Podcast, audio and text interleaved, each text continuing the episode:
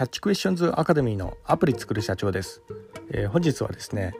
Mac プログラム自動実行クローンのボンミス5選というようなところでお話の方をさせていただきたいと思います、えー、今回はですねプログラミングに関するお話になります、えー、なお私のこちらの番組の方では、えー、主にあの YouTube で配信させていただいておりまして YouTube の方はですね、え自作アプリを世界で売るための戦略というようなところでマーケティングに関するお話などさせていただいております、えまあ、のこの今回お話しするこのクローンはですね、えマーケティングされてる方とかねにも結構まあお役立ちするような、まあ、そんなようなツールかなと思ったりもしているところもあるんですね。えーまあ、あのそれに関してはですね後ほどちょっとお話の方させていただきますが、まあ、とにかくですね、えーまあ、YouTube の方ではちょっと専門的なんですが、えー、iPhone アプリの作り方だとか、えー、ラズベリーパイによるリモートサーバーの構築方法仮想通貨のマイニングなどちょっと専門的なお話などもさせていただいております。えー、こういったお話がお好みというような方いらっしゃいましたら YouTube の説明欄の方ですね、え、そちらに番組リスト別に URL 貼ってありますのでこちらからもよろしくお願いいたします。キャッチクエスチョンズまたはアプリ作る社長で検索していただくと出てくるかと思います。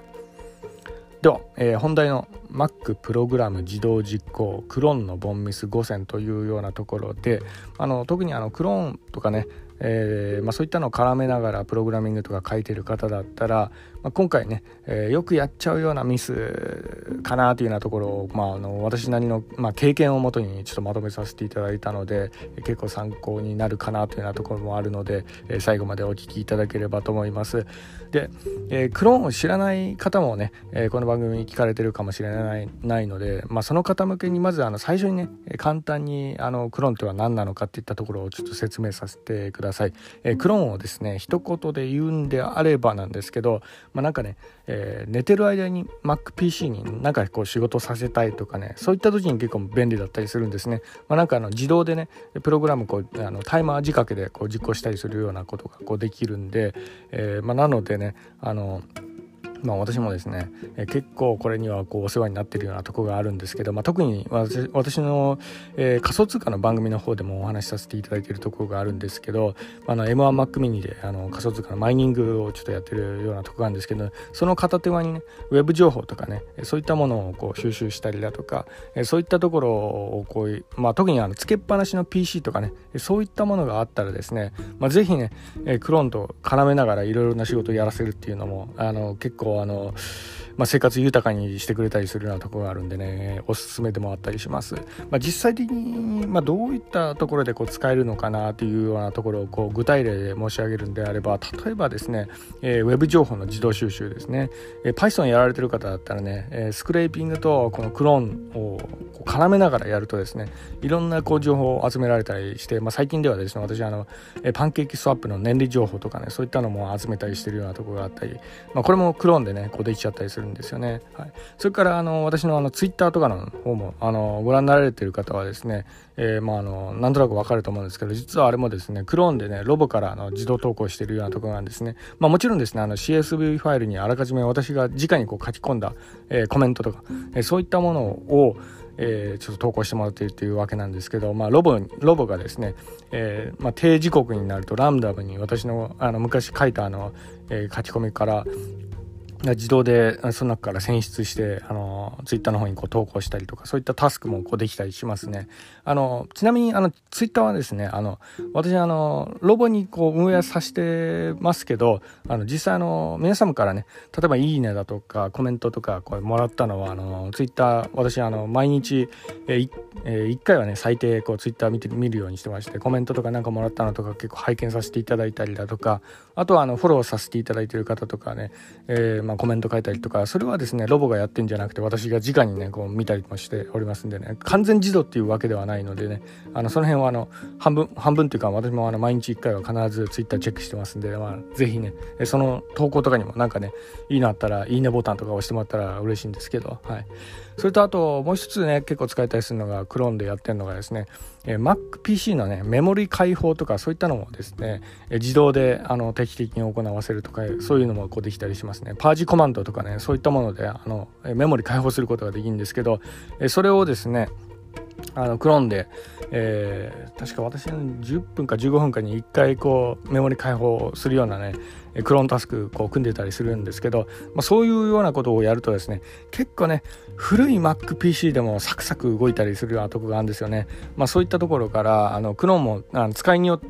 使いようによってはですねいろいろ昔の MacPC とかをこうね快適にこう動かせるような、そんなようなあの仕組みを、まあ、組むこともできなくもないかなというようなところですかね、まあ、とにかくねクローンはですね一回その便利さを知ってしまうと結構やみつきになってしまうとこもありますね。まあ何でもかんでもあのクローンでやりたくなるような、まあ、そんなような衝動に駆られるようなとこがあるんですけどね。はい。まあ、ただですねそんなクローンなんですけど結構癖があるのも事実なんですよね。で、まあ、よくエラーとかで止まっちゃうのもよくあるんですけど、まあ、とにかくねこのエラー処理というかこのねエラーの原因の追求がまあすごく手間がかかるというようなところ、まあ、ここがねあのクローンのまあ難点なところでもあるんですけどね、まあ、の X コードみたいに詳細なエラーを吐き出してくれるんであったらですねある程度まあどこら辺がちょっと間違ってた記述になったのかなというようなところが、まあ、の肌感覚でわかるんですけど、まあ、とにかくねあのブレイクポイントみたいなそんなようなあの便利な機能もないわけなんで、まあ、大体タイマーをセットして一発勝負でね動いたかどうかっていうような感じでこう、まあ、検証するのが、まあ、常なので、ま、とにかくこの辺がですね、えー、X コードとかに慣れてるようなエンジニアのエンジニアの方だったらですねクローンはですね、まあ、結構最初ね、あのー、苦戦するようなところもあるかもしれないですかね、はい。まあ、そんなわけでですねあのようやくちょっと本題の方の話にも戻りますが、まあ、私がですね過去に、えー、やってしまったボンミス5000クローンで、え、それについて、え、お話のさせていただきたいと思います、え、中にはですね結構ねエラー見つけるのに数日かかったりとかしたようなところもあってもうほんとねあの蓋開けてみたらものすごい単純なミスなんですけどそういうのをですね見つけるのが結構大変なのがこのクローンでもあったりするんですよね、はい。まあ、なのでこの辺ちょっと注意してもらえたらなというようなところで、えー、5選えー、それを一つずつ、えー、まずお話の方させていただきたいと思います。では、えー、最初にまず第5位からなんですけど、え、5位はですね日本語でバグることがあるっていうようなとこですね。はいまあ、これもねあの意外にこうね気づけそうで気づけなかったようにするようなとこもあるんですけどこれはどちらかというとですねあのレンタルサーバーにクローンを仕掛けたりとかねするような、えー、方、まあ、そんなような形でやられてる方であればあのよくあるあるのお話なんですけどレンタルサーバーとかってね結構あの日本語対応してなかったりするようなとこもあったりするんですね。なので、えー、とにかくねあのー、まあ日本語は使わないというようなところですね。これはあの何事にもこういうプログラミングに関しては言えることだとは思うんですけど、まあ、とにかくね、日本語を吐き出した瞬間に落ちるなんていうことは結構よくあったりするんで、まあ、とにかくね、最初スクリプトはですね、まず英語で書いて完全に動くことを確認してから、まあ、日本語で表示するかどうかとかそういったのをちょっと考えた方がいいですね。あのプリントでね、エラーはここですみたいな、そんなようなコメントを出そうとしたらですね、あの、まずね、えー、落ちちゃったりするようなとこがあったりするんで、まあ、この辺ちょっと気をつけましょうっていうようなとこですね。で次に、えー、第4位で1行に、えー、長文のスクリプトを書くと怒られるというようなとこなんですけどまあね、えー、結構私もですねあのクローンにはお世話になっていてあのだんだん慣れてくるといろいろな複雑な仕事をさせたくなってくるような衝動にも駆られたりするようなとこがありましてね、まあ、とにかくね、えー、複数のスクリプトをね、えー、まあ、あのクローンで一発でこう実行してもらいたいみたいな時によくやっちゃうんですけどまああの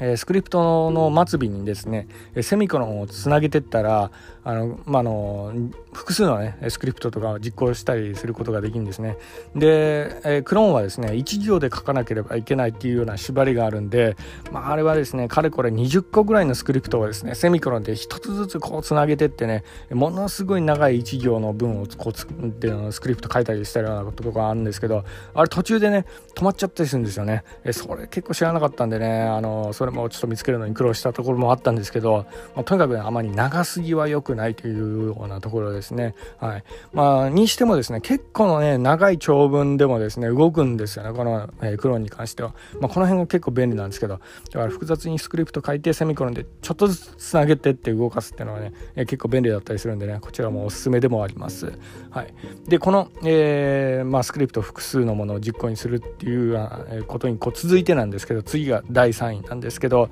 えー、順番通りに動かないことがあるっていうようなところですね。まあ、これもですね、結構意外なところなんですけど、まあ、あの、クローンの一部のコマンドに関しては非同値で動いてるのかちょっとわかんないですけどね、まあ、特にね最近ちょっと見つけたあの、まあ、エラーでもあったんですけどえ画像編集のねえターミナルとかで結構有名なあの SIPS っていうコマンドがあるんですけど、えその処理がですね、まあどうやらですね非同期に動いてるようなそんなような感じがあるんですよねセミクロンでこうつなげていったら前のものから順々に動くのかなというような感じでこう、え思ってたんですけど、え前に書いたものがですねえー、後ろの処理がちょっと遅かったりすると追い越しちゃってこう動き出したりとかするようなところがちょっとあったんですよね。まあ、これはですね SIPS ならではの,、まあの挙動なのかもしれないですけど、まあ、この辺もちょっと注意しておかなければいけないかなというようなところです。まあ、あのこういうようなところで少しこう迷われるんであったらちゃんとねあまり長文で、えー、1行で書くんじゃなくてね、えーまあの時間別にあの複数の行でこう分けて、まあ、クローンもねあの時間指定で、え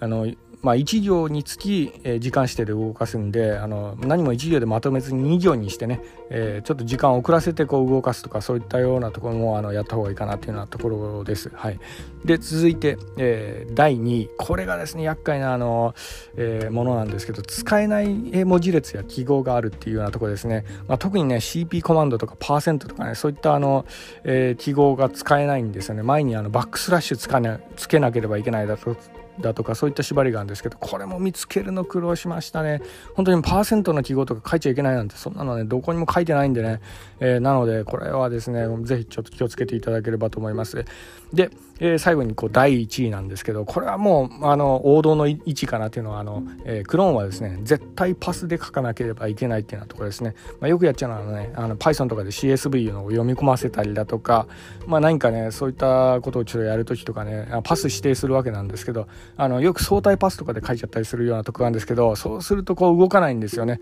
えー、エラーも吐き出さないんでこれちょっと厄介だったりするようなとこがあるんですけど、まあ、とにかく、え、この辺はちょっと気をつけていただければと思います。はい。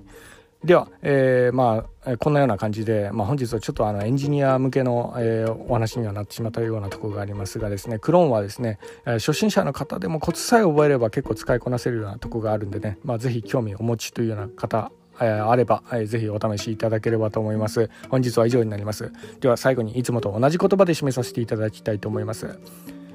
IT エンジニアに栄光あれ。